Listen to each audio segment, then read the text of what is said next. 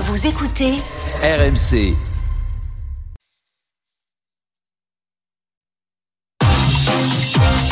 Bonjour Apolline, bonjour à bonjour tous. Alors, aujourd'hui, c'est une journée spéciale sur R M C car dans cinq cents jours, c'est les Jeux Olympiques, la fête du sport, une fête où on est tous invités, sauf qu'on doit payer six cent quarante euros pour avoir un siège derrière un poteau pour les qualifications au trampoline. Le sport préféré d'Emmanuel Luchipre, le trampoline, on le connaît. Il va, il va être à l'étage. Il y aura un athlète moldave qui va commencer son épreuve. Manu, il va vouloir se pencher pour mieux voir. Il va tomber sur le trampoline, ça va faire le moldave en orbite. Ça, ça peut même faire un sport en soi, hein, le catapultage de Moldave par trampoline. France, dix points. Alors, attention, on parle des Jeux de Paris, mais il n'y aura pas que Paris qui sera concerné. Lille accueillera le hand, Marseille la voile et Tahiti le surf. Ah, oui. Alors, je lance un appel à la ouais. direction parce qu'avec Charles, on est dispo pour commenter euh, le surf à Tahiti. Je vous, je vous accompagne. Je vous accompagne. On est, on est très balèze en plus en crème solaire. Oui. La cérémonie d'ouverture aura lieu sur la Seine. Des centaines de délégations venues des quatre coins du monde défileront sur le fleuve, chacun sur sa barge de compétition, sauf la France qui défilera avec Anne Hidalgo sur le bateau, donc avec sa barge de compète. On espère évidemment que... Ah oui, il hoche oui, la tête oui. en approbation. Oui. On espère évidemment que dans cinq cents jours, les éboueurs auront repris le travail, hein, sinon il va falloir adapter un petit peu les épreuves. Oui, bonjour Apolline, bienvenue pour le programme du jour. Alors hier, très beau final lors du lancer de sac poubelle avec l'or pour l'Ukrainien Optidej Yadubenko euh, qui a réussi ses dix lancers francs de sac à balle sans toucher les bords de la benne du camion devant le Croate Lagrupi Dupianic.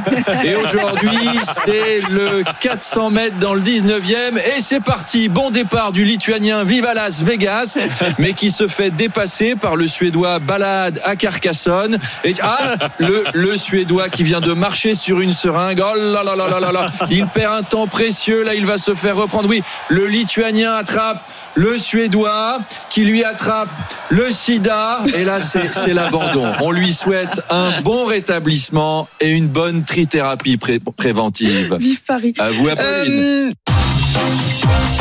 Alors le maire de Toulon, Hubert Falco, a été condamné à trois ans de prison avec sursis pour euh, recel, détournement de fonds publics et à cinq ans d'inéligibilité avec effet immédiat, ce qui entraîne bah, la perte de tous ses mandats. Oui, alors le détournement de fonds publics, c'est...